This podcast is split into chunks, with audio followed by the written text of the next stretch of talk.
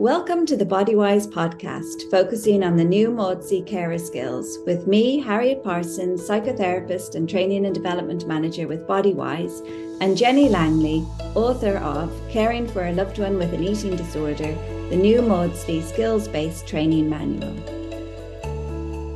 Each episode in this podcast series will focus on one particular aspect of the new Maudsley carer skills. We will explain the concept talk through the ideas behind the skill, and learn how that particular skill can benefit carers. Welcome to episode 10. In this episode, we're going to talk about the accommodation and enabling scale for eating disorders. As Jenny writes in the manual, it is common for the eating disorder to cause carers to do things we refer to as enabling and accommodating to the individual with the eating disorder. This scale is used at the Maudsley to help carers to reflect on whether and how they accommodate and enable the eating disorder by submitting to the eating disorder voice. Jenny, it's lovely to see you. Welcome. Hi, Harriet. It's lovely to be here. Jenny, could you tell us what the accommodation and enabling scale is? So, Harriet, as you've already said, it's a scale that's used at the Maudsley, and it's a really, really useful tool for carers to reflect where they are now, what's going on in their family setting. Obviously, having to make what I call reasonable adjustments. So, whenever somebody is sick or someone's having problems, you would, of course, make reasonable adjustments for them. So, it's a really useful tool that carers can reflect on are these reasonable adjustments still working for us? Because obviously we made them for a good reason. Um, should we carry on doing them, or is there an alternative? So it's basically it's a list of 33 questions, and it goes through different types of ways that families adjust when they're looking after um, somebody with an eating disorder. So it really helps carers to reflect on are they being inadvertently drawn in to support the eating disorder in some way? So, obviously, as human beings, we're creatures of habit. So, we might have set off responding in a certain way, and then we just carry on doing it because it's become our habit, and, and maybe it's time to step away from that. So, it's a really useful tool for reflection. And because it's got 33 different questions, it kind of really helps the carers to think about all the different dynamics that are going on in their family. Now, sometimes people say, what's the difference between accommodating and enabling? And for me, it doesn't really matter. It's whether what you're doing is, is beneficial or not. But in theory, accommodating is where the family in some way is supporting their loved one with the eating disorder to keep carry on some of their eating disorder behaviours, whereas enabling is often um, the sorts of things that, that families might do, or carers in particular might do, that will prevent anyone in the family, so either the loved one with the eating disorder or other people within the family, from having to face some of the negative consequences of things that come with the eating disorder, like the messy kitchen or the you know the bathroom that's been left in a mess after a purging incident or something like that. But it doesn't really matter whether it's accommodating or enabling. It's these adjustments that families have made. So it's that tool to be able to self-reflect. Is this is this still helping, or maybe we should start to think about making some changes? Great. So I suppose when you're speaking there, the big word that I'm hearing is reflect. So it's a, it's a, tool to allow carers to reflect on their life at home as it is now, having a person with an eating disorder living in that home. I suppose I always imagine that when we meet carers, what's happening at home is that the whole household has become has has been molded around the person with the eating disorder. So there are behaviors as you say that are being accommodated routines around food eating routines how the family eats have changed to try to reduce maybe anxiety in the person or to prevent those rows kicking off. And then in lots of other ways, maybe that aren't so obvious, the whole household has started to change around the eating disorders, a bit like that walking on eggshells at home.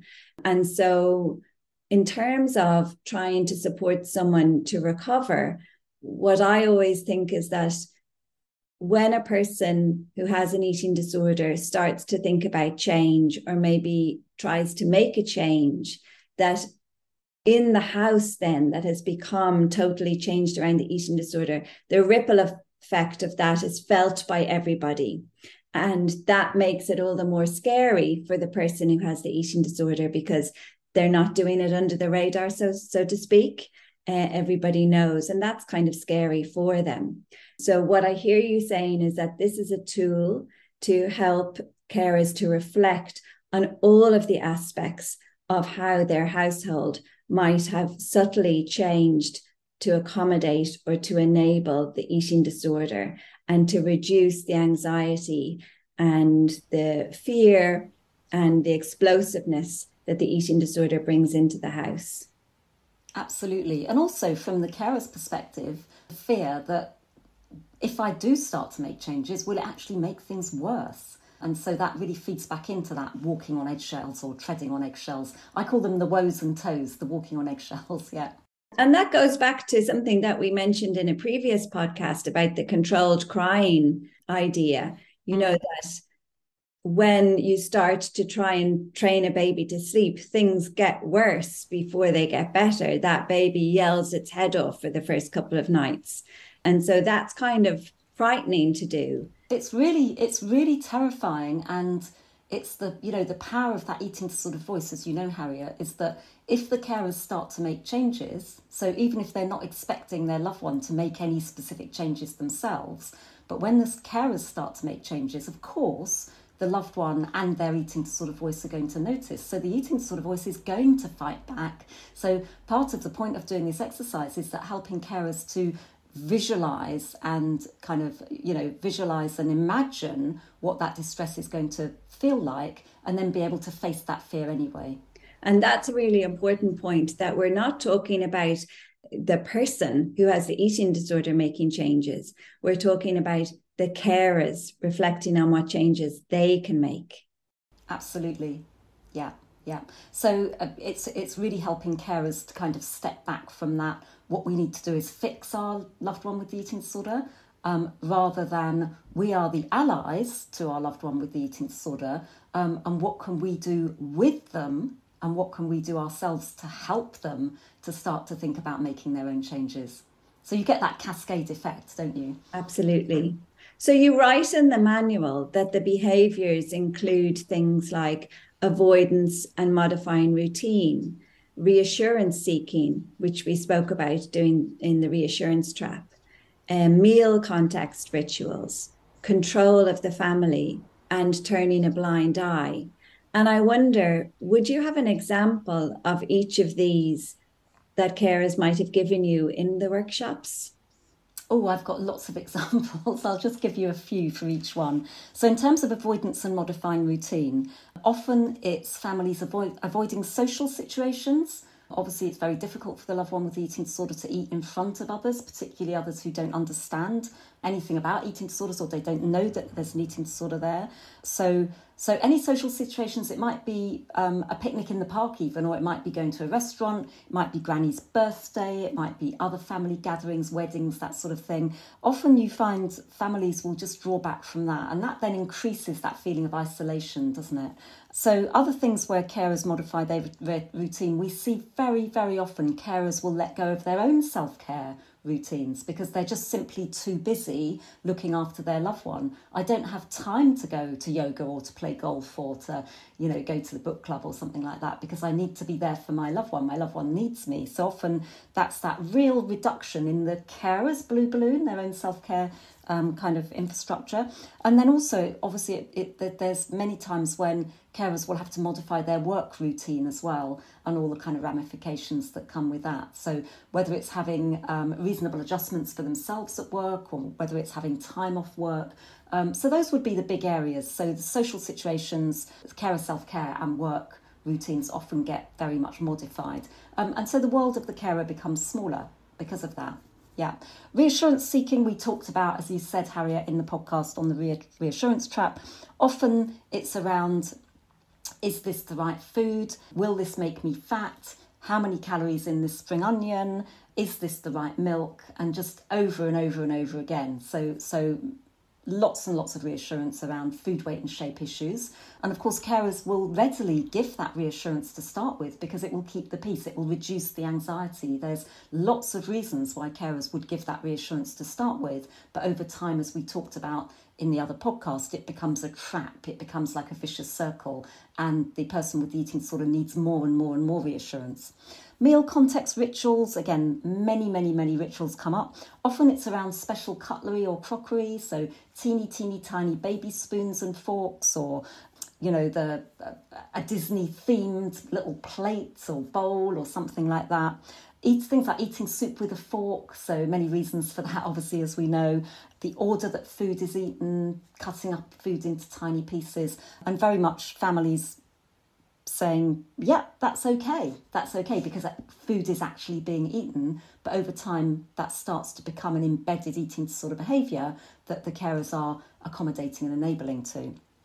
Um, control of the family, well, it could be control of so many different things. So there's lots of overlap between these different areas, but it might be around the specific timing of meals. So dinner has to be before five o'clock or exactly at five o'clock, or it must be after five o'clock. Maybe it has to be at 10 o'clock at night or something like that. So it might be the time of a meal, how long a meal takes, who can be in the kitchen, who can be in the dining room, you know, bathroom timetables, all that sort of thing. Um, so lots of control over the family. Um, and then the turning a blind eye, which is very much our ostrich met- metaphor, isn't it?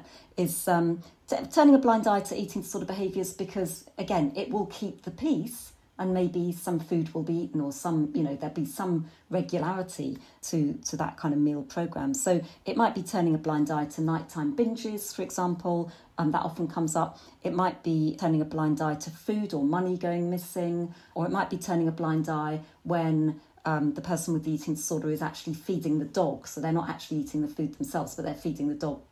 But carers will turn a blind eye because their loved one is eating something.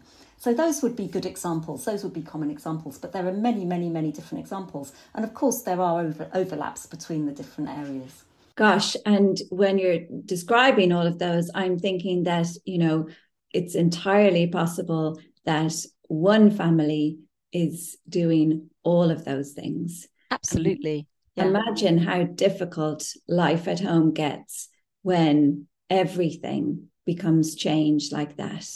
And the tension, the anxiety, the exhaustion of trying to keep all of that going. I mean, it's amazing that carers are even able to make the decision to come to the workshop when they have yeah. all of that going on it really is quite something. And also it's that's one of the benefits that's come out of covid is that now that we're doing the workshops on zoom then it's much easier for carers to get that couple of hours out rather than having to get in the car go somewhere else you know sometimes feel that they just can't make that effort.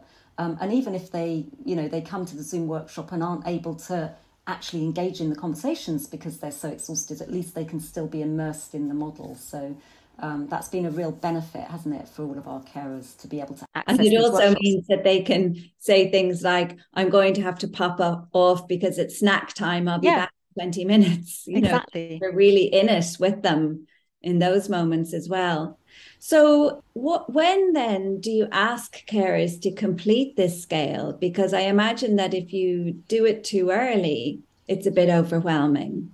Timing is everything absolutely timing is everything. So a few years ago, I was doing some training of professionals online, and the family therapist thought that the accommodating and enabling scale this is a really really useful tool and so what he did was he posted it out to all the carers before the course and it really backfired because a lot of the carers felt like it was a guilt trip that they felt that this is a list of things that we're doing wrong and that's completely not the point of the accommodating and enabling scale. But you could imagine, Harriet, if this came through the post and um, you were ticking like, yeah, we do that, we do that, we do that, you would feel really judged and criticised, wouldn't you? So timing is everything. So the way that we use this is is um, once we've helped the carers to build some self confidence to kind of understand a little bit more about the eating disorder, to reflect, first of all, with the animal metaphors, which is very much a light-hearted way of looking at kind of reflecting on carer responses. And we've taught them some of the skills. So um, I, I, introduced this in the third workshop. So already the carers will have learned a lot about the Maudsley model, will have had some role play and some practice. The carers will have all bonded together. Um, they'll they'll really have been getting into kind of like okay, so there's no such thing as a right answer or a wrong answer. So then we will introduce the accommodating and enabling scale, and we'll do it in that group setting. So I'll give the carers five minutes just to go through it, not not in great detail, just quickly to scan through, have a look, have a feel, you know, to think about mm, how could I use this? What's changed already? Maybe that might be a good thing. But definitely after we've introduced a lot of the other skills is when we would introduce this, and definitely after the animal metaphors, because too early and it's just too much to kind of get your mind round. So when they have um, read through it or quickly kind of ticked, you know, their their answers, what are the questions that you ask them to think about and why? Okay. So the first question is how did it feel to fill in the questionnaire? Now remember, we've already, already introduced them to ALVs in terms of reflecting on emotions. So they're very well aware, they've had that whole checklist of emotions, they've thought about their own individual emotions. So we've kind of got some kind of emotional discussion already going on. So it's a good question. How does it feel when you fill in a questionnaire like that? And um, it's really interesting. So, so somebody might say, oh, it was really sobering to realise we didn't realise the impacts that the eating disorder had had on our household. It really helps to clarify the mind um, and help you to remember what life was like before the eating disorder came to visit. So it could be that kind of, yeah, it was really sobering. It could be actually what a light bulb moment to know that these questions are on this questionnaire because they happen in pretty much every family. So there's very much a bonding moment. It's like, it's not just us. It's not just us doing these weird and crazy things. These are really, really common responses. So, those quite often are the two biggest initial responses to that. How did it feel? Often, the dads who might be a little bit more in a logical frame of mind, they'll say, This is such a good framework, it's such a good kind of toolkit to kind of go back to and think, hmm, okay, well, well, we're doing that and that's okay for now. But we've been doing this for a while, and, and that's something we could definitely talk, sit down and talk about, thinking about making some changes there, even if it's just getting back a little bit of that self care for the carers. Um, so, yeah, lots of comments about the, the, the fact that it's a useful toolkit, often comments about what a relief to know that these are normal responses. So, you know, and we can talk a little bit about, oh, I feel guilty because we've let this happen. And then we can have a group conversation about that. And actually, that's a really, really helpful thing for the carers to be doing as well is that, okay, of course, of course, guilt is a big emotion that, that we all feel when we're looking after someone with an eating disorder. And let's just unpick that a little bit more. So it really, really opens up the conversation about it's okay to feel all these different things. Then I ask, why do you think family members might respond in this way? So there's that sort of, hmm, well, because it keeps the peace, and because our loved one will eat more if we do these things, and um, it becomes a habit. So recognizing, yeah, some of these things become a habit. It feels that we're we're doing something when we feel that there's not much we can do or we feel that we're failing in so many other areas, at least we're doing something. So, that whole concept of the reasonable adjustment is when somebody's ill, of course, as a family, you're going to make those reasonable adjustments. So, lots and lots of good reasons. And then, then, of course, Harriet, we can say Gill Todd's lovely expression if it's working, of course, you're going to carry on doing it. It's only when you start to reflect this has just become a habit, it's maybe holding our loved one back it's actually getting really boring giving this reassurance over and over again, or we need to start getting some of our life back, then that's when the carers will start to think about um, making changes. And again, this fits back so neatly in the work we'll have already done with the carers about the cycle of change, where they are in their cycle of change, is that they're now thinking, hmm, okay, maybe we're not in action about changing all of these things, but we can start to move into preparation. We can start to think about what little experiments, and it's always an experiment, what little experiments could we start to do to start to get some of our life back and start to, um, if you like, give our loved one a bit more autonomy so that we're not treading on eggshells, we're not running around doing all the kangaroo or the ostrich all the time, and we can start to give our loved one a bit more independence because both of them come together, don't they? The carer starts to make changes, they start to take a little bit of a step back, and then that is giving their loved one more space to start to take their own responsibility and have some independence and autonomy. So it's a lovely cascade in terms of thinking about behaviour change. So, one of the benefits that I hear there is that it allows carers to think about being a different animal. So, Definitely. it allows carers to think about, well, what does it actually mean to be a dolphin? Or what does it actually mean to be a St. Bernard? And how can we get to that point? Because when we introduce the animal metaphors, you know, there's they're at that point where they're just recognizing their response to having to care for somebody and they don't yet really know in themselves how they can start to change into a different animal. And yeah. so maybe this scale allows them to do that or give Absolutely. them, you know, a, a, a way of doing that. Yeah, it, it, it's more it's more smart if you think about it. So we'll come on to talk about smart planning later, won't we? But it's it's more smart to have specific things to be thinking about rather than just mm, how can I morph myself into a different animal. So yeah, so it really, really focuses the mind. So first of all, having having explored why might family members respond in this sort of way, that's on the accommodating and enabling scale, then we can ask the final question is what might the possible benefits be of starting to make some of these changes? So, and often, um, you know, that, that it's that, well, we need, we need to be moving on. We're kind of stuck. So, how many families say we feel really stuck?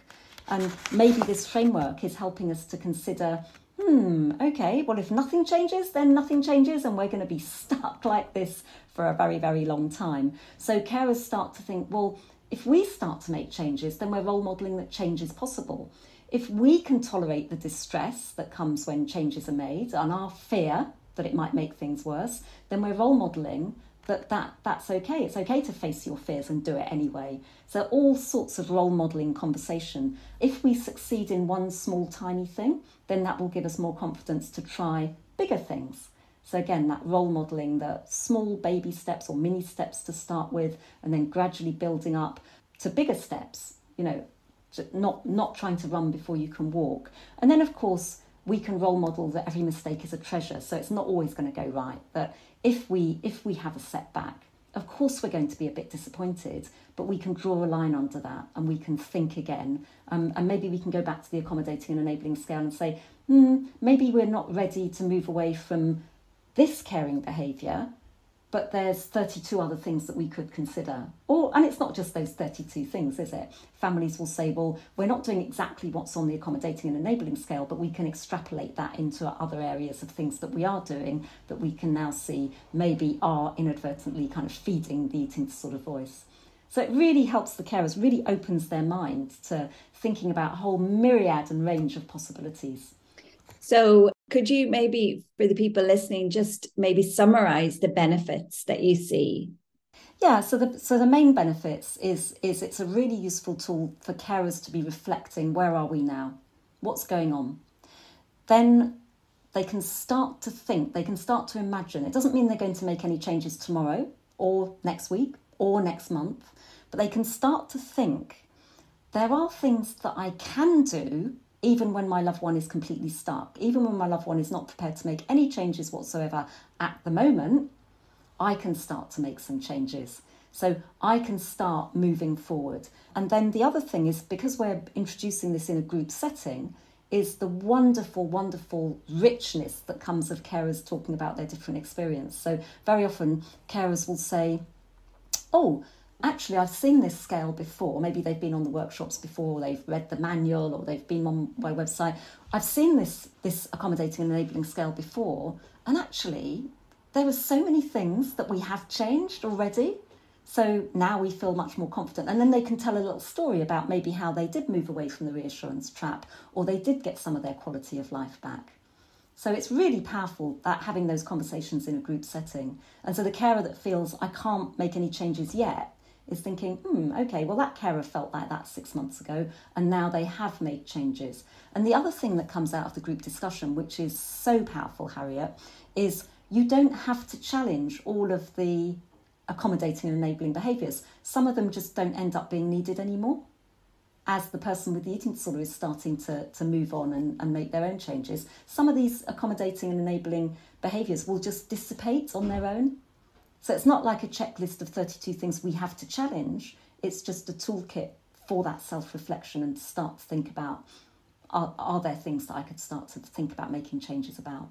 So, what I hear in that then, Jenny, is that um, you're hoping that carers leave that workshop with a real reflection on where they're at and what they're doing, as well as ideas about how they can make some changes. So what what you're really doing in that is you're planting seeds of change in the carers minds.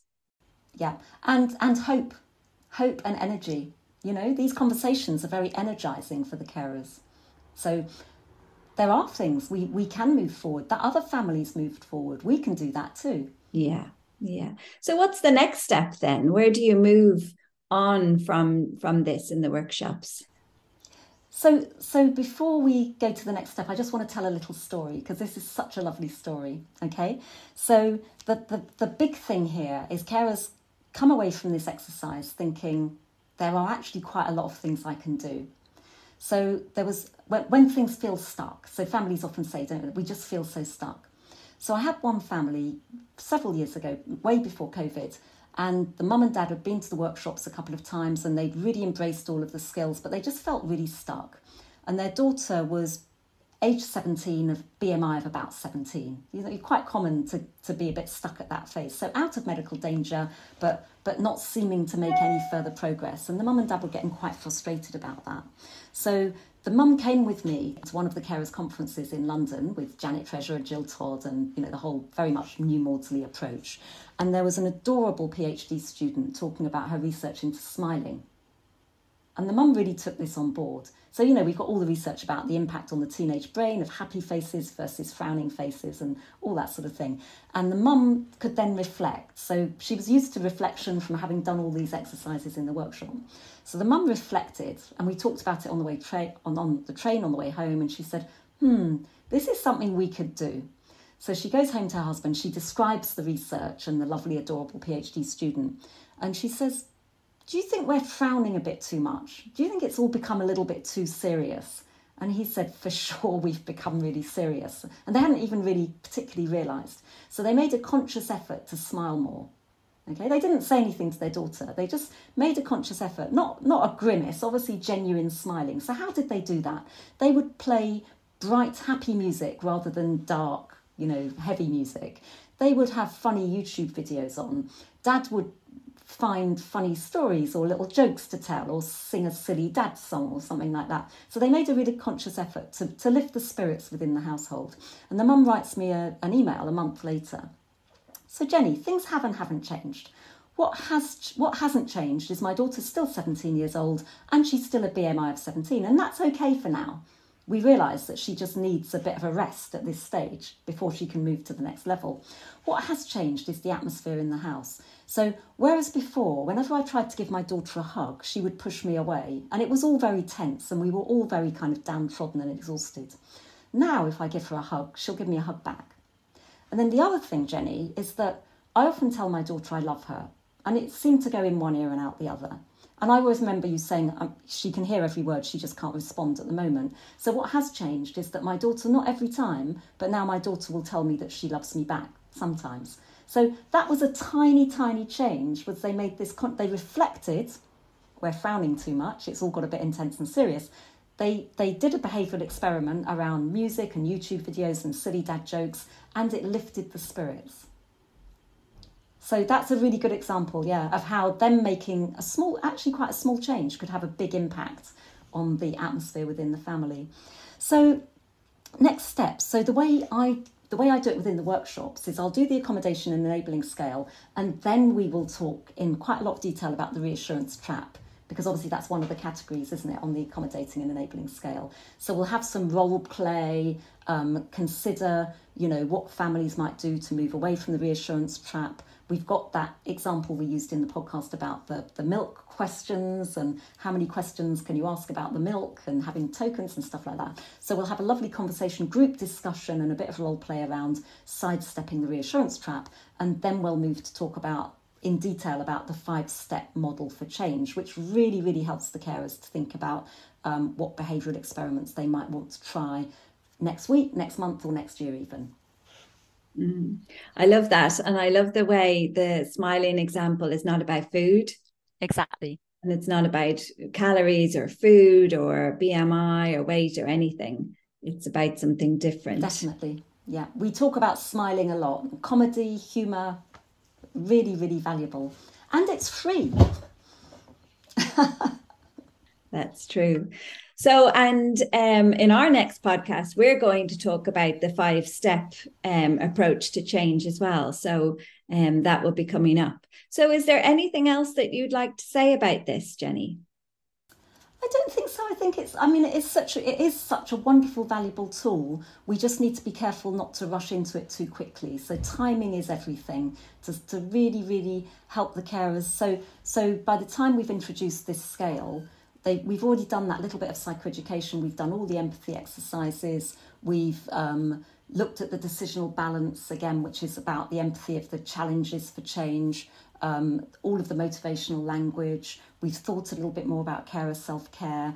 Um, we've looked at the um, we we're going to look at the reassurance trap. So so it's the timing of of using this scale is really really important. And I imagine that carers who are new to eating disorders, if they're just reading, you know, Janet Treasure's book or they've got the training manual, if they if they look at this too quickly, then it can kind of backfire a little bit. So it's just making sure that that carers are kind of supported to use this in a really really positive and, and hopeful way.